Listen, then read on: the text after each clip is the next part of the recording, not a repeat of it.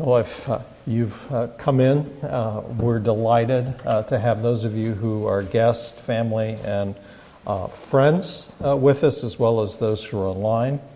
Um, if you're here and you're exploring Christianity, or you know you're not a Christian but wonder what it means to follow Christ, we are in the discipleship section of the Gospel of Mark. And this morning's sermon should illuminate further what it means to follow him. If you would, would you stand with us? We're reading from Mark chapter 9, beginning in verse 30, and pray with me.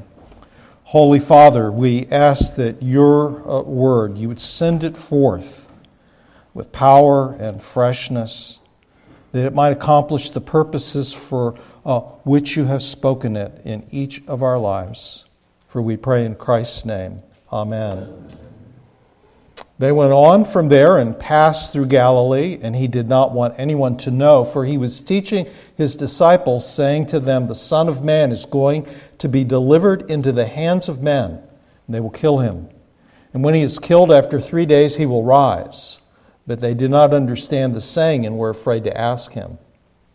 And they came to Capernaum, and when he was in the house, he asked them, What were you discussing on the way? But they kept silent, for on the way they had argued with one another about who was the greatest. And he sat down and called the twelve and said to them, If anyone would be first, he must be last of all and servant of all. And he took a child and put him in the midst of them, and taking him in his arms, he said to them, Whoever receives one such child in my name receives me, and whoever receives me receives not me, but him who sent me. John said to him, Teacher, we saw someone casting out demons in your name, and we tried to stop him because he wasn't following us. But Jesus said, Do not stop him, for no one who does a mighty work in my name will be able soon afterward to speak evil of me. For the one who is not against us is for us. For truly I say to you, whoever gives a cup of water to drink because you belong to Christ will by no means lose his reward. Whoever causes one of these little ones who believes in me to sin, it would be better for him if a great millstone were hung around his neck and he were thrown into the sea. And if your hand causes you to sin, cut it off. It is better for you to enter life crippled than with two hands to go to hell, to the unquenchable fire. And if your foot causes you to sin, cut it off. It is better for you to enter life lame than with two feet to be thrown into hell. And if your eye causes you to sin, tear it out. It is better for you to enter the kingdom of God with one eye than with two eyes to be thrown into hell, where their worm does not die and the fire is not quenched. For everyone will be salted with fire. Salt is good, but if the salt has lost its saltiness, how will you make it salty again? Have salt in yourselves and be at peace with one another. You may take your seats.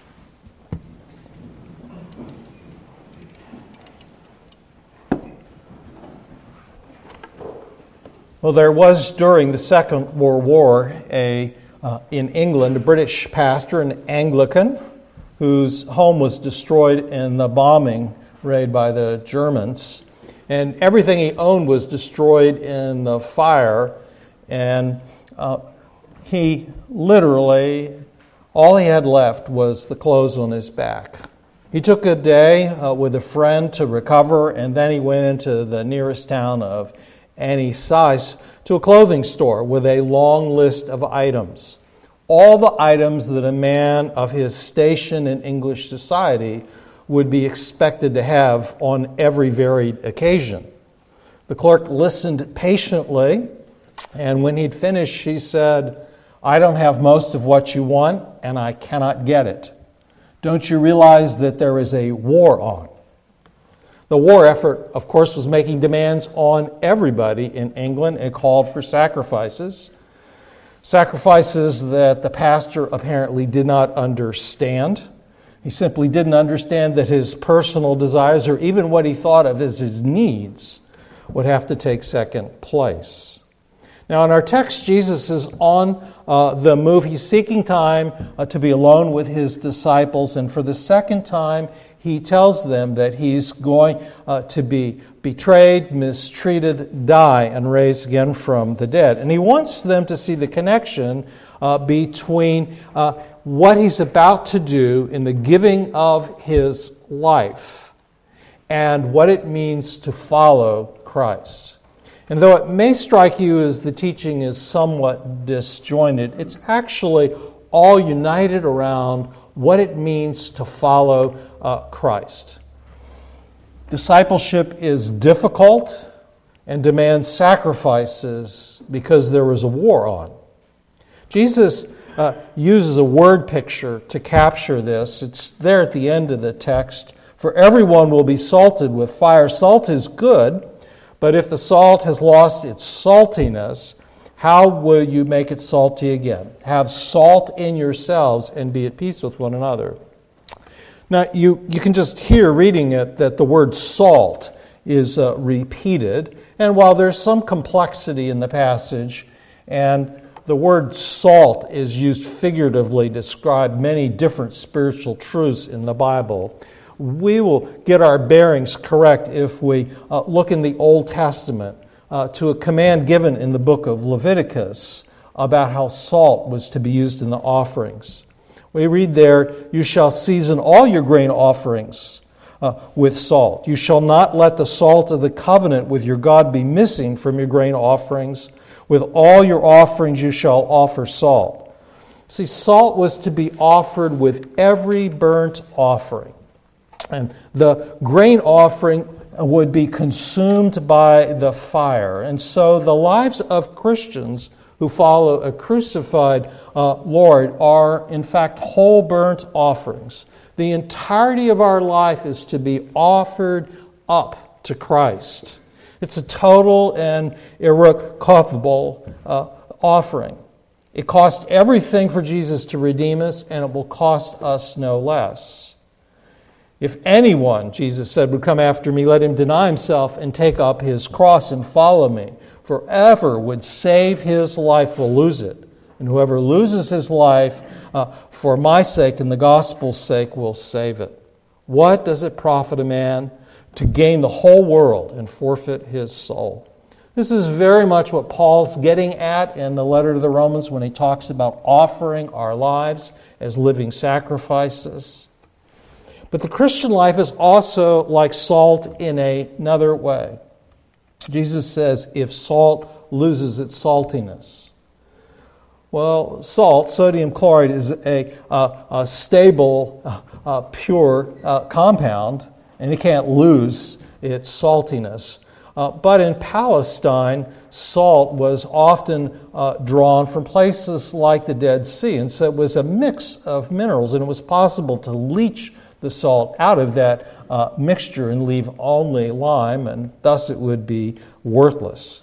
Have salt in yourselves means to live a distinctive life. And that's what uh, Jesus is saying here. He's describing what it means to follow him, to have a life that is distinctive from the world, uh, that reflects the reality that there's a war on between the kingdom of God and the kingdom of darkness for the redemption of humankind. Now, distinctive doesn't mean weird. And I think that you could find in any period of time in the history of church, there have been groups of Christians who have embraced uh, weirdness in order to express what they thought was distinctive about Christianity. In the early church, there were some desert fathers, and they chose to live their lives in the most austere way possible. Some actually sat on the top of poles and exposed themselves to the elements to demonstrate that their sin nature, their flesh, was in fact in being subdued and submissive uh, to God. That's not at all what the Bible's teaching. It's not what Jesus intends. Jesus was both in the world and not of it. He lived a very ordinary uh, life up until the time of his public ministry. And even after uh, he begins his public ministry, um, he participates in weddings and dinner parties. Uh, he, he attends the synagogue. He relates to any and every kind of person, including those who are very, very far uh, from God. And yet, he doesn't embrace uh, the world's values and way of thinking. I want to look at this text and show the three principal distinctive things about a disciple. A disciple has distinctive ambitions, a distinctive generosity, and orders their life with a distinctive kind of discipline. First, the ambition of a distinctive life. As the disciples arrive in uh, Capernaum, Jesus asks them, What were you arguing about uh, on the road? and they are silent. They're embarrassed because they recognize there is a discrepancy uh, between what they've been talking about and what Jesus has told them about himself. Their silence is a wordless confession. They've been thinking about the future, and they are confident that they are going to be very important people when Jesus comes into his kingdom. Now, Jesus is completely aware of what they've been talking about, and it's not hard to imagine that Peter, James, and John, having come down uh, from the mountain with Jesus and had many other uh, moments alone with Jesus, are convinced that one of them is the greatest. And of course, the other nine uh, have a different perspective on the matter. Jesus says if anyone wants to be first, he must be last of all. And then he acts out a parable. He takes a little child and embraces him in the center of the group, and he says, Whoever receives one such child receives me, and whoever receives me receives not only me, but the one who sent me. Now, Jesus is identifying with this child, but it's not the humility or innocence of this child. It is rather the fact that children in his day had no social standing, it's their unimportance. Children uh, weren't doted on the way they are, they weren't thought of as special and precious in the ancient world. Um, uh, because child mor- uh, mortality was very high, and many children didn't survive to the third or fourth year of their lives, they often didn't receive names till after that time uh, had passed. And Jesus is doing this and speaking this uh, way uh, because he's addressing our ambitions. Um, not all ambition for greatness is wrong, and Jesus wants to direct them to understand the distinctive ambition of being his uh, follower the follower of the one who's the servant of the Lord. Greatness in God's economy is not reserved for the gifted or the privileged. Rather, greatness is available uh, to every uh, believer in the common and simple task of serving others. Uh, now, this is completely foreign uh, to the disciples because social rank the privileges that come with it, the knowledge of who's at the top of the pecking order and who's uh, below you. Um, well, it was a key uh, for public life in Palestine, whether in the synagogue or outside of the synagogue. It was essential that you knew your place and you uh, honored those who were your betters. If you've ever seen Downton Abbey or some other uh, portrayal of 19th century England, you have a pretty good picture of what the social class structure there looked like, and it was something similar in Palestine. Now, the disciples are confident that this same kind of social principle is going to be in place in Jesus' new kingdom. And Jesus is telling them that his kingdom is an upside down kingdom. If you want to be first, if you want to lead, then you must become last and servant of all. Church leaders should be known for their service.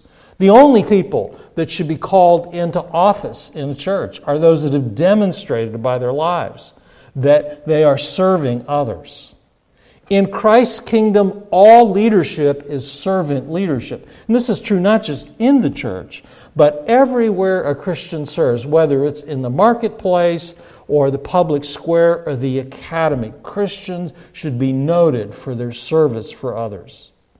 It doesn't mean there's no authority, that there's no power, uh, but a power and authority are always used for the good of others and not to make a name for yourself, not to enrich yourself, uh, not somehow to become the center of attention. Well, how can you tell if you've got this right? Well, you are increasingly freed from the need to compare yourself to others.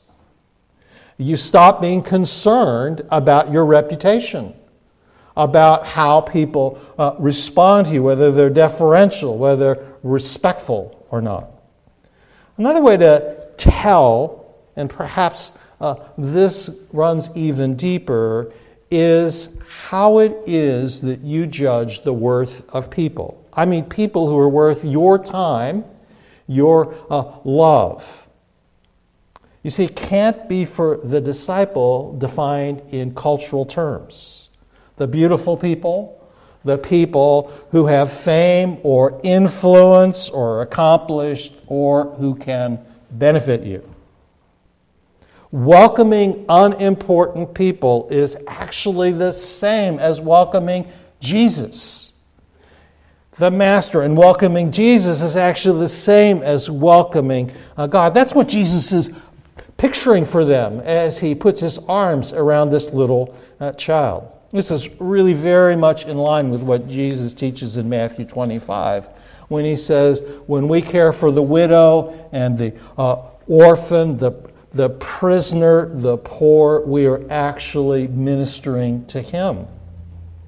And so the question for us is this Do we value those that the world doesn't?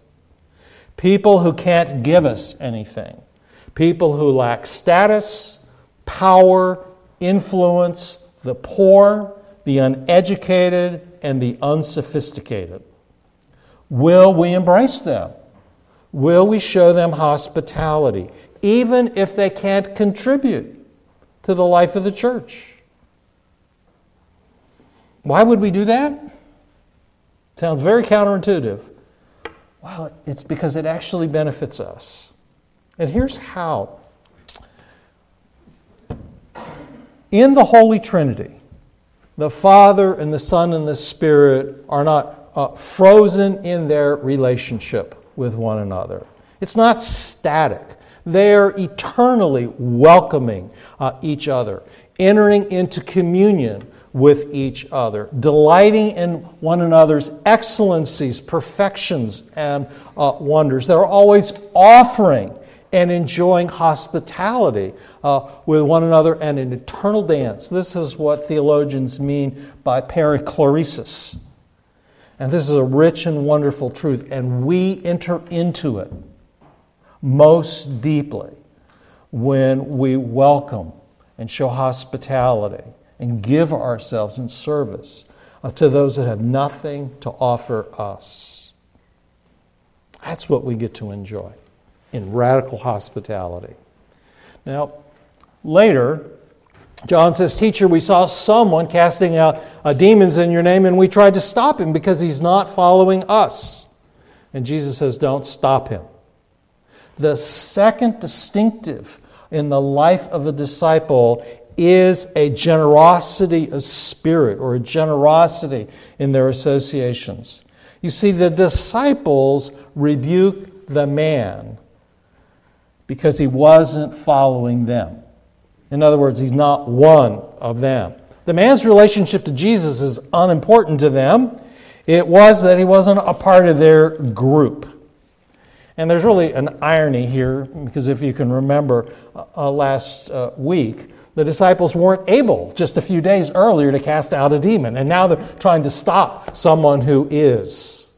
You see, they want a monopoly. They want a monopoly on ministry. And so Jesus speaks to them Don't stop him, for no one who does a mighty work in my name will soon afterward speak evil of me. For the one who is not against us is for us. Truly I say to you, that's Jesus' way of saying, perk up your ears.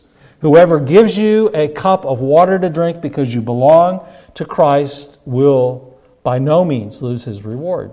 You see, Jesus is urging upon them a graciousness and a generosity as they form their opinions of others who call in the name of Jesus. There's a war on the kingdom of God versus the kingdom of Satan. Our true adversary is Satan, and we need allies in this war. Now, there's a balancing truth that appears in Matthew's gospel where Jesus says, He who is not with me is against me, and he who does not gather with me scatters. And they might seem like they're kind of contradictory uh, to you, but actually, they're just different ways of saying the same thing. It is not possible to be neutral uh, toward Jesus. Either you're following him, you're for him, or you're against him.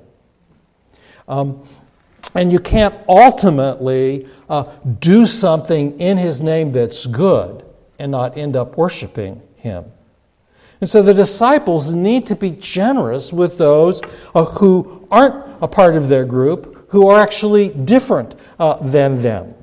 And churches really need to hear this. We need to hear this because churches often think a lot like Burger King, McDonald's, and Wendy's out on Route 1. They see themselves as uh, competitors and not uh, allies. And further, tribalism and a party spirit and even party strife are common in the body of Christ, not just between groups, but even uh, within uh, a, a, body of uh, Christians. J.C. Ryle was a 19th century pastor, and he comments uh, so appropriately. He says, Members of all branches of Christ's church are apt to think that no good can be done in the world unless it's done by their own party and denomination. They are so narrow minded that they cannot conceive the possibility of working on any other pattern but that which they follow. At its worst, this intolerance has resulted in Christians persecuting Christians because, well, they aren't a part of our group. They don't agree with us about some secondary matter or the way they conduct church life or their uh, methods of ministry. And therefore, they're compromised or even opposed to Christ. You know, sadly, uh, the Reformed Christians have not been immune uh, from this. Uh, the Swiss reformers uh, persecuted uh, their Anabaptist brothers, even putting many of them to death. It was one of the many dark spots in the life of the church. You see, Jesus is attacking our pride here. Pride is quick to exclude people, pride is quick to judge other people's actions. Pride says, We are the most faithful, we are the best, we are the most pleasing because of the way we do things.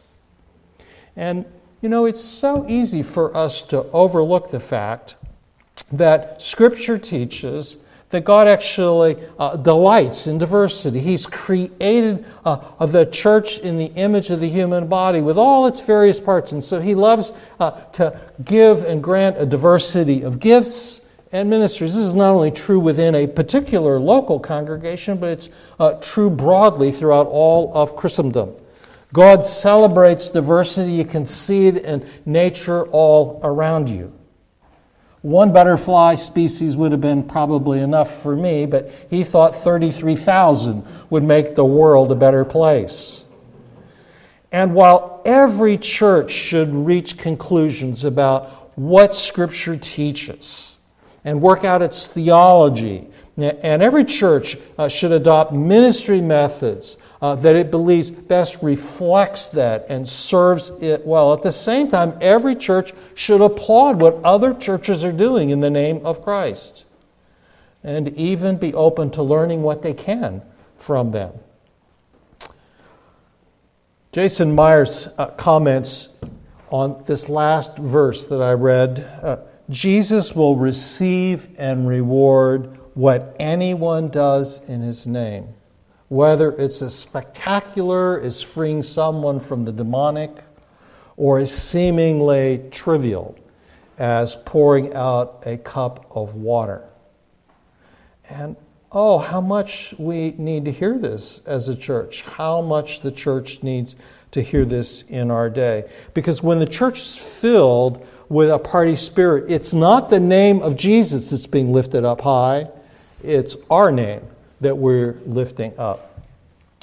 During the First Great Awakening, uh, George Whitefield, who was a uh, great evangelist, uh, saw that the Methodist movement uh, was being divided. There were some who were followers of Wesley, and others who claimed loyalty to Whitefield.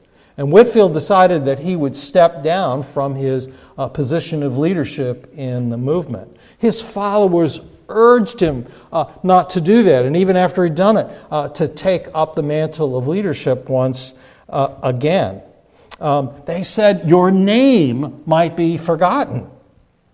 And uh, he replied by saying, My name? Let the name of Whitefield perish only if the name of Christ be glorified. Disciples have a distinctive ambition.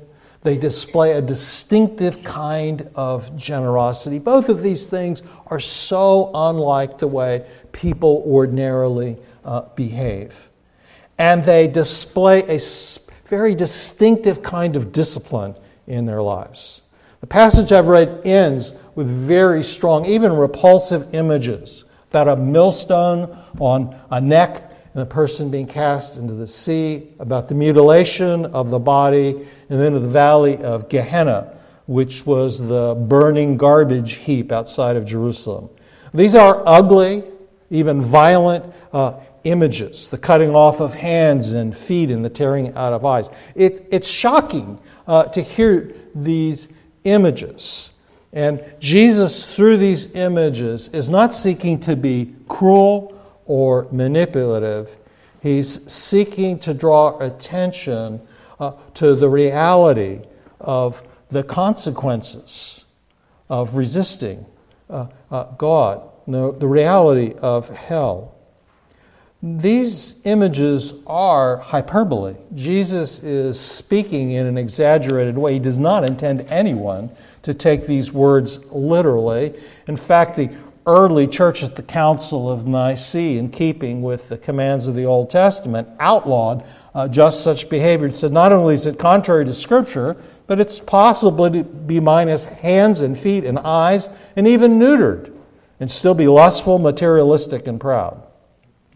But here's the thing in saying that these are hyperbole, they're exaggerations. You're in danger of watering down, perhaps, what Jesus himself said and taking the edge off. That's the reason Jesus is trying uh, to get under our skin with this. Jesus is calling for a renunciation of possessions, family, and even life itself if it stands in the way of the life that's found only in the kingdom of God.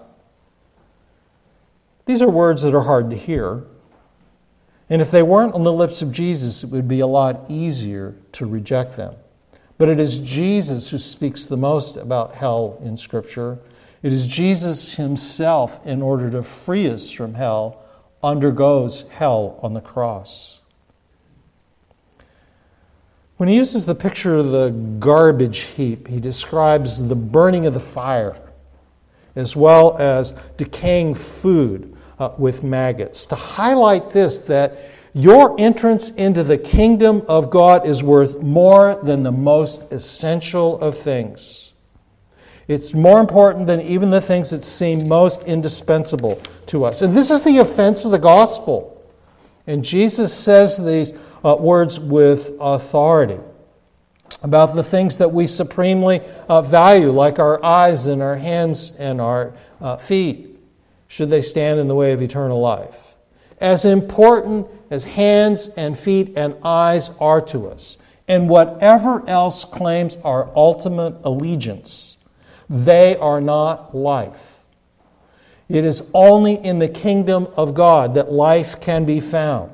The kingdom of God is life, and nothing should be allowed to hinder you from entering into that kingdom. The choice is literally God's kingdom or the fire that never goes out. And so, brothers and sisters, we must not fool ourselves. We, we must not uh, fo- allow others to fool themselves either. Jesus warns those uh, who would cause one of the little ones who believe in him to stumble. He means to fall away, to stop trusting in him. And there is a terrible judgment coming on those who mislead people, whose faith is not mature and deep, whether they be children or whether they be young adults or even older people who yet you know, their faith has not become strong and solid. And then Jesus shifts to warning us of endangering ourselves. And so, what stands between you and life? Is it your sexual practices? Is it the way you want to think about sexuality? Is it your personal pleasure and comfort? Uh, is it that you insist on having your way? You actually really don't want anyone telling you what to do, including God. Perhaps it is the good life, the middle class life, the upper class life. Perhaps it's friends and families that uh, being accepted by them is actually more important to you than entering into the kingdom of God. That your friendships with people who ridicule uh, Christianity or Scripture or the orthodox practices of uh, the church matters more to you than aligning yourself with Christ. Don't put this off.